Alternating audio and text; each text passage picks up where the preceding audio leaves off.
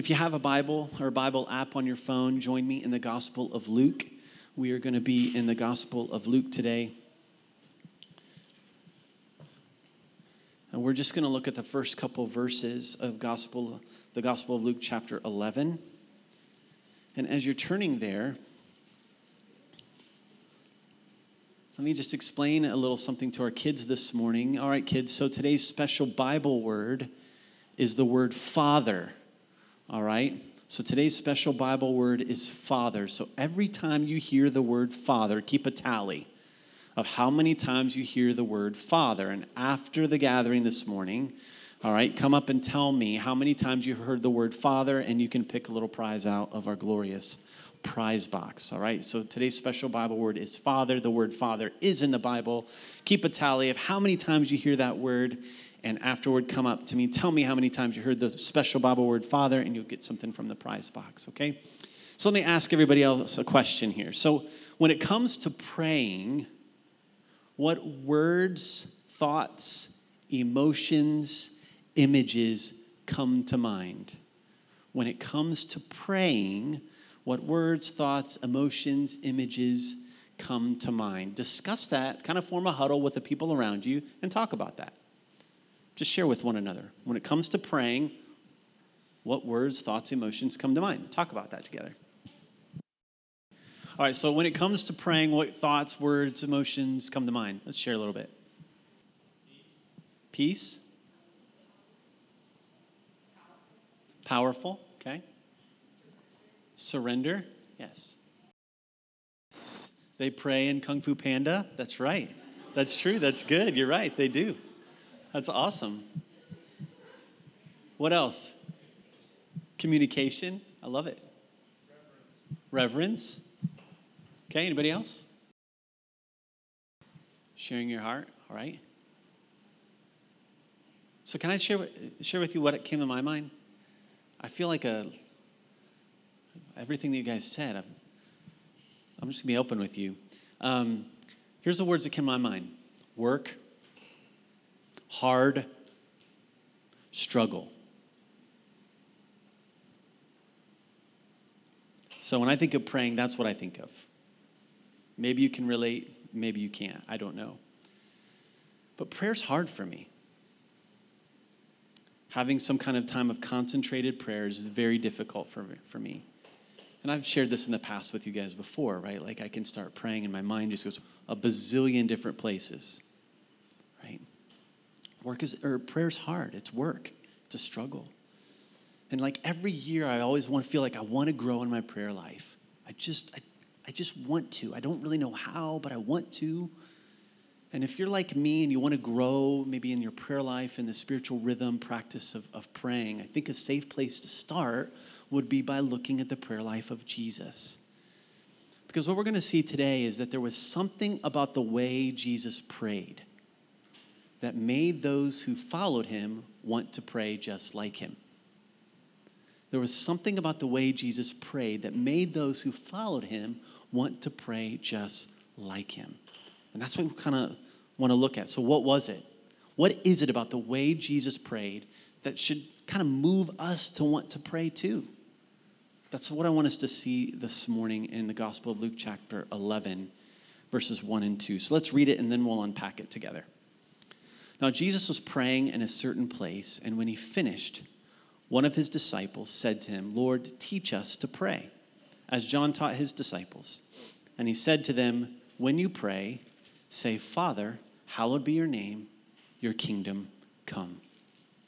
Jesus was praying in a certain place. Now, Luke, the gospel writer, more than any other gospel writer, records the prayer life of Jesus. And as you go through the Gospel of Luke, you see him kind of describing Jesus praying in different types of places. He talks about Jesus often going to isolated or desolate places to pray, going to mountainsides to pray. Yeah, he records how Jesus spent an entire night. Can you imagine spending, trying to uh, spend an entire night in prayer? And he would often talk about how the disciples would often join Jesus in prayer. And it's fascinating if you study the Gospel of Luke, kind of highlight the times when Luke highlights the prayer life of Jesus. And one, things that, one of the things that we see here in the Gospel of Luke is that prayer was a, a regular rhythm, spiritual rhythm or practice of Jesus. Jesus had this ongoing relationship with prayer. And the Apostle Paul talks about that too, right? In one of his letters to the Thessalonians, he says, Pray without ceasing. There's a sense that we should have this ongoing relationship with prayer. So, do you? Do I?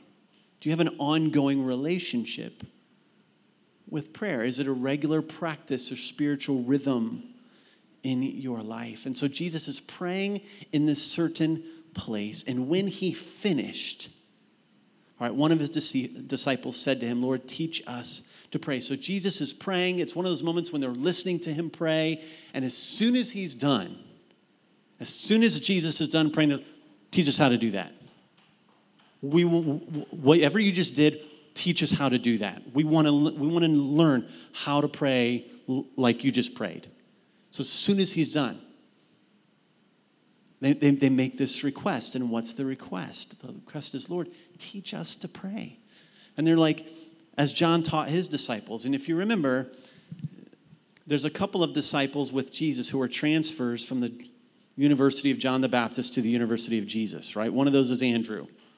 All right, so you got this transfer student from the University of John the Baptist. He goes to the University of Jesus, and he's like, Hey, at the university I was at, they taught us how to pray. Now I'm with you. Can you teach us here to pray too? All right, and so one of those is Andrew, and, and they're like, it just makes sense that now we're following you, Rabbi Jesus. Hey, you know, when we were back at that school, they taught, we've just heard you pray. Teach us how to do that. And they make this request teach us how to pray. And my heart so resonates with that request. It so deeply wants that. I'm like, yes, Jesus, teach me how to pray. I want to learn how to pray. I want that because my heart longs for it right? My thoughts get so easily distracted when I sit down to pray. I start thinking about all the different things I got to do during the day, and all I find myself doing is ask, ask, ask, ask, ask. I don't spend time praising you, and then I feel guilty, and I have all these unrealistic, unrealistic expectations about my prayer life, and then when I don't meet those unrealistic expectations, I feel guilty. So my prayer life is hard, it's work, it's struggle. I feel guilty. Throw that at what what part of that motivates anyone want to want to pray? None. So, what is it about the prayer life of Jesus that makes those who follow him want to pray like him? It's interesting. I've been reading this book um, by Tyler Staton called Praying Like Monks, Living Like Fools. It's a book I got for Christmas. Usually, every Christmas, I ask for different books. So at least one of them is going to be about prayer because I want to grow in this. And he brought something out about the disciples that I'd never really thought about before. And um, he talks about how the disciples, they knew how to pray. They're Jewish. They would have heard their mom and dad pray all the time at Passover, at different religious festivals. They would have heard rabbis praying in the synagogues. They would have heard the high priest praying at temples. They would have heard who knows how many hundreds of prayers. So they would have at least learned how to pray from just listening. They would have probably prayed many prayers themselves as they recited prayers when they were kids. And so it's not that they didn't know how to pray or hadn't heard people pray before. So, what was it here? There's something about the way Jesus prays that makes them ask this question Lord, teach us to pray. And it's interesting, that's the only time in Scripture where we're, I think, where the, the disciples specifically asked Jesus to teach them something. They don't, you never see the disciples that say, Jesus, teach us how to worship. Teach us how to do this. Teach us how to, you know, grow a church. Teach us how to do this. But what they do say is, Jesus, teach us how to pray. Interesting. Interesting. As a kid growing up, some of you may remember the Harlem Globetrotters. Have you guys ever heard of that? The Harlem Globetrotters, okay, basketball team. So this is dating me, but back in the day, the coolest era ever, all right, 70s and 80s, um, we had what we called Saturday morning cartoons, people. It was pretty sweet. So every Saturday, I'd wake up, watch me some killer Saturday morning cartoons, and then usually after Saturday morning cartoons, they would have the Harlem Globetrotters on TV. And I loved the Harlem Globetrotters basketball team. There was something incredible about this team. They did all these super basketball tricks and everything. And, and I loved playing basketball as a kid. I knew how to play basketball. I'd often go over next door to my neighbor. They had a basketball hoop, and I would shoot hoops. I knew how to dribble a basketball, but there was this one guy on the Harlem Globetrotters. His name was Curly Neal. And that dude could dribble a basketball like I'd never seen before. Incredible. You can YouTube it later, not right now, but you can YouTube it later and, and watch Curly Neal dribble the basketball. Fascinating the way he could do it. He could slide on the floor and dribble. It was incredible. And I was like, I want, I want to learn how to dribble the basketball like Curly Neal. So I'd grab my basketball and I'd go outside and try. And no matter how hard I tried, I could never dribble the basketball like Curly Neal. But there was something about Curly Neal and the way he dribbled the basketball. It was different. He dribbled differently. And I think it's the same when it comes to Jesus praying. Jesus prayed differently. He prayed differently, so much so the disciples are like, after he finished praying, teach us how to pray like you. We want to pray like that. In that book, the author says this He says, When Jesus taught his disciples to pray, he wasn't teaching them to pray more or pray harder, but rather to pray differently. Teach us to pray, the implication being to pray the way you do it, Jesus. So, what was it? What is it about the way Jesus prayed that makes those who follow him want to pray just like him? I think it's found in what Jesus says next in verse 2. So they say, Lord, teach us to pray as John taught his disciples. And he said to them, When you pray, say what? Everybody, what it? Father. When you pray, say, Father. I think that's it. I think that's it. You see, Jesus prayed differently, so much so that in a way the disciples had never heard anyone address God as Father. It was incredibly unique. It would have been revolutionary for those disciples. If you've ever read the book Knowing God by J.I. Packer, this is what he has to say in a section in that book. I highly recommend it. He says, if you want, listen to this, this is incredible. He says, if you want to judge how well a person understands Christianity, find out how much he makes of the thought of being God's child and having God as his father if this is not the thought that prompts and controls his worship and prayers and his whole outlook on life, it means that he does not understand Christianity very well at all. For everything that Christ taught, everything that makes the New Testament new and better than the Old, everything that is distinctively Christian as opposed to merely Jewish, is summed up in the knowledge of the fatherhood of God. Father is the Christian name for God. So, what does Jesus mean here by the word Father? Now, the Bible was originally written in three languages. What were those three languages? Somebody tell me one of them. Hebrew, primarily the Old Testament, right? Written in Hebrew. What's another one? Greek, all right, primarily the New Testament. But there is a third one. Do you know this third language that the Bible is written in? Say it. Aramaic right? Aramaic. This is the third language that the Bible was written in. Now, Aramaic was like the everyday spoken language of Jews, especially Jesus. Jesus would have spoken Aramaic. It was kind of the everyday language that they would speak to one another. And the word that Jesus, or the Aramaic word that Jesus uses here for father, is the Aramaic word Abba. A B B A. Abba. Can you say Abba? Abba. Jemisi? Abba. Okay. Cool. Abba. So Jesus saying, Abba. When you pray, say, Abba. Yes, Abba. And so the word Abba was like a, just an everyday word Jewish kids would use to call dad. It, it, was a word that just spoke of warmth and love and security and care and family. It was deeply personal and intimate, yet respectful at the same time. And so Jesus says, when you pray, say, Father, say, Abba. And think about the relationship between Jesus and the Father.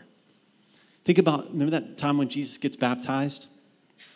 Right? Jesus is baptized, the Spirit comes down I'm like in the form of a dove and comes upon Jesus. And, and then the heavens open and a voice from heaven right calls out and says this is my son in whom i'm well pleased i kind of picture it like this i picture it like the father is like sitting in the stands of heaven and he's watching his son down on the court and the son gets baptized and like the father stands up in the stands like that's my boy yes and I picture that. That's the kind of relationship that they had. They're like, yes, like stands up in the stands of heaven. He's like, that's that's my son.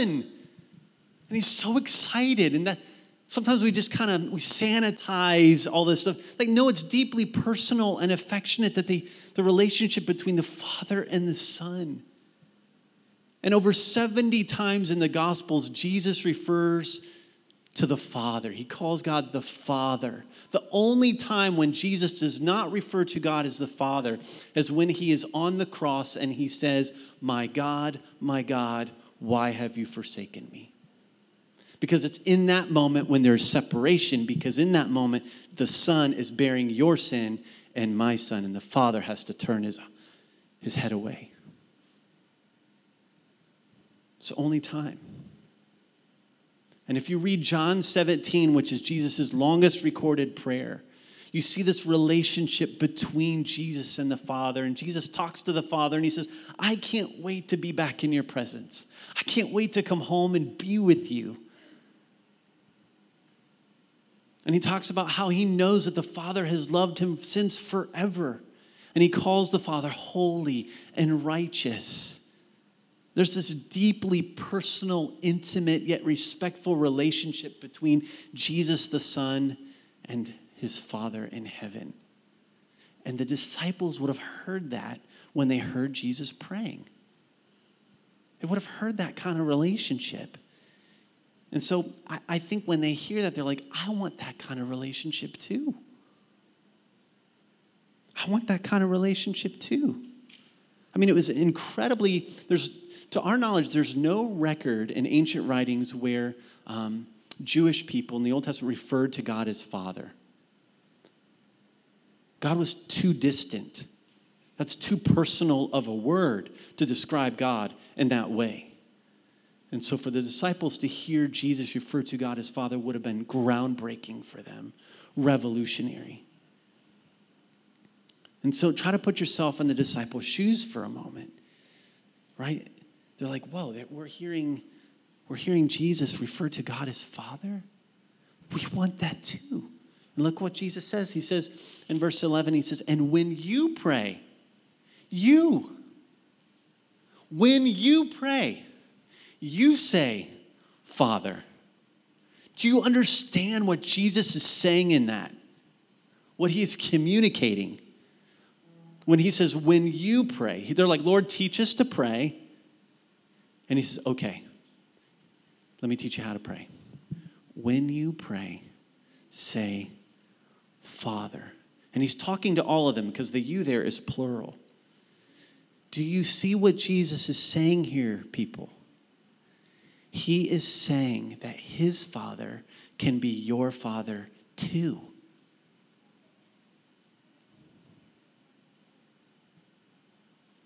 That the, the same kind of relationship that Jesus has with the Father, he's giving to you. That's why Jesus came, was to give you that kind of relationship with the Father. That's amazing. And so, if you're the disciples, imagine what you might be thinking or feeling, right? They might be thinking, You mean to tell me that the God in heaven, the one who spoke the stars into space, the God who chose to form a people for himself from our ancestor Abraham, the God who met Moses in the burning bush and said, Take off your sandals for you're standing on holy ground, you mean the God who, when Isaiah saw him, said basically, I deserve to die? You mean the same God who like knocked down the walls of Jericho, who, who, who rescued Shadrach, Meshach, and Abednego from the fiery furnace and Daniel in the lion's den? You mean that's the God who rescued our people from Babylonians and Persians and all these people? And you mean the God that only the high priest was able to walk into once a year and talk with? You mean that God I can call Abba? And Jesus is like, Yeah. Yes. You can. How? How is that possible? Gospel of John, Jesus tells us. Some of us may have this verse memorized. John 14, 6. Jesus says, What? I am the way, the truth, and the life. But there's more to that. No man can come to the Father but through me. You see, Jesus came so that you could have the same kind of relationship with the Father that He has. It's incredible. So that in the same way He refers to God as Abba, you can refer to Him as Abba as well. Go to Ephesians chapter 2, verses 13 through 18. I just want us to see this. Ephesians 2 13 through 18. Because, see, every time you pray, it should lead you to praise.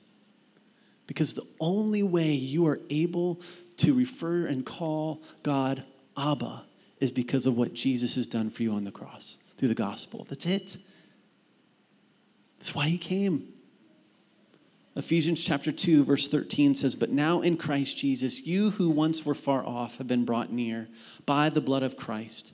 For he himself is our peace, who has made us both one and has broken down in his flesh the dividing wall of hostility by abolishing the law of commandments expressed in ordinances, that he might create in himself one new man in place of the two, so making peace, and might reconcile us both to God in one body through the cross, thereby killing the hostility. And he came and preached peace to you who are far off and peace to those who were near. And here we go. For through him, we both have access in one spirit to the Father. Through Jesus, you have access to the same Father. You can talk to the Father in the same way Jesus does. You have the same kind of relationship. That's incredible. Galatians chapter 4, go there. Galatians chapter 4, let's look at this again. Verses 4 through 6. Galatians chapter 4, verses 4 through 6. But when the fullness of time had come, God sent forth his Son, born of woman, born under the law, to redeem those who were under the law so that we might receive adoption as sons. And because you are sons, God has sent the Spirit of His Son into our hearts, crying, What? Abba, Father. See, the birthmark that shows that you're the Father's is the Spirit. When you receive Christ as Savior, you receive the Spirit, and the Spirit is like the birthmark that identifies you as a child of the Father. And because of what Christ has done for you, and because he has put his spirit as the birthmark on you, you too can call God Abba and talk to him like a dad. Intimate and personal and honest and yet respectful. 1 John 3 1 talks about, Behold, what manner of love the Father has given to us that we might become the children of God how loving of the Father that he would do that. It's as if the Father says, I want you to be able to call me Father so much. And I want you, I want to be able to call you my child so much that I'm going to actually sacrifice my own son for us to have this relationship. That's how much it's going to cost me. That the payment for the adoption was the price of Jesus on the cross. So that you could call God Abba. And I'm telling you, personally, this is helping me in my prayer life as I approach Abba, as I talk to him as Father, I'm not just talking to somebody in, in the sky, I'm talking to my dad, my heavenly dad. And I'm able to just express my heart to him. And it might feel awkward at times. It feels awkward at times for me, if I'm honest. But I feel like the very act of praying leads me to praise because I know I'm not capable of talking to God as Abba Father were it not for the price of Jesus. And so every time we pray, it should lead us to praise and thank Jesus for his sacrifice. So we can have that kind of relationship. And it's, it's if the disciples say, Lord, teach us to pray. And Jesus says, You want to learn how to pray like me? Then begin with the relationship with God as your Father, because that's who I'm talking to. And you can have the same kind of relationship with Him as I do. Now, I get, listen, I understand that maybe talking to God like father might be difficult, especially if your earthly father wasn't around or was distant. It might be a struggle at first to relate with God as your father. Or maybe the, the other end of the spectrum, maybe you had a great relationship with your dad. I had a great relationship with my dad, I, and it's still a struggle for me. Because in some ways, when I talk to God like my dad, I'm like, I feel like kind of disrespecting my earthly dad in some ways. So th- it's a struggle, I think, either way. But he's saying, no, no, no, listen. If you're struggling with talking with God as Father, as Abba, just remember this that this Father Jesus is inviting you to be in relationship with is the Father who knew you first. He's the Father who knew you first. Psalm 139 talks about that. And not only is the, the Father who knew you first, He's the one whom you reflect. You look like your dad. You have his image all over you, Genesis 1 26 and 27. He's the father who formed you first. He's the father who you look like because you're made in his image. He's the father who created you and formed you inside your mama's belly. And he's the father who wanted to adopt you into his family so much so that he's willing to give up his firstborn son to have you in his family. I love what John Calvin said. He says this you see, God is not only a father, but by far the best and kindest of all fathers. I love that. And that's who you get to talk to when you pray. You're just talking to the best and kindest of all fathers. You see, there's something about the way Jesus prayed that moves those who follow him to pray. What is it? That God is your Father for those who believe. Just talk to him like that. It's beautiful. And it's, it's, it's how he wants you to talk to him. It's how Jesus, Jesus says, when you pray, say Father. He, Jesus wants you to talk to the Father like he's your Father. That's why he says, when you pray, say Abba.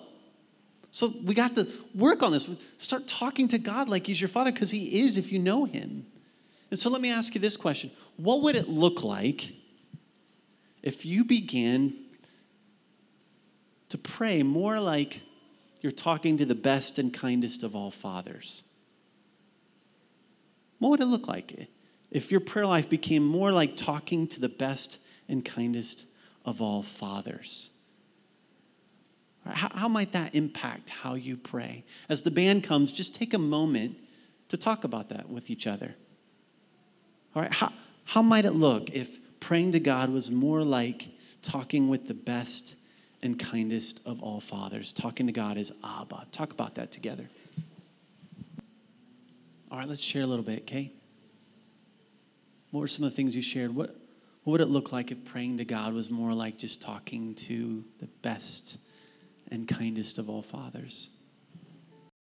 Yeah, we wouldn't be fearful of saying things that maybe we've done wrong. Yeah, it's good. What else? Less formal, mm-hmm. easier and more frequent, frequent, right? Like just you're talking to Abba. I have some friends that that's how they address God. The first time I heard it, I was like, that's odd. They don't say Heavenly Father, dear Heavenly, they say Abba, Abba. First time I'm like, what? Are, then I study this, I'm like, oh, I get it. They're way farther along the line. That, you know, like they get prayer better than, like that's so good. I love it. Abba to kind of help them remember who they're talking to. Yeah. Anybody else? What would it look like if we just prayer was more like talking to the best and kindest of all fathers? Be more inclined to ask. Yeah. Yeah, it's more enjoyable because you're talking to somebody you're in relationship with a person, not to some being in this this space, this vagueness, right? But no, I'm talking to my dad. He just happens to live in, he's in heaven, right? He's heaven, my heavenly father. Yeah. Yeah. Anything else? All right, so let's do this. Stand up with me, okay? We're going to pray. We're all going to pray out loud. But I want you to pray addressing God as Father, as your Abba. Just talk to him like he's the best and kindest of all fathers because he is. And, and he, he made that way possible for you to pray to him like that. His son paid the ultimate price for you to be able to call him and talk with him as Father, right? All right, I'll start, and then you just start praying out loud, addressing God as Father. Father, I come to you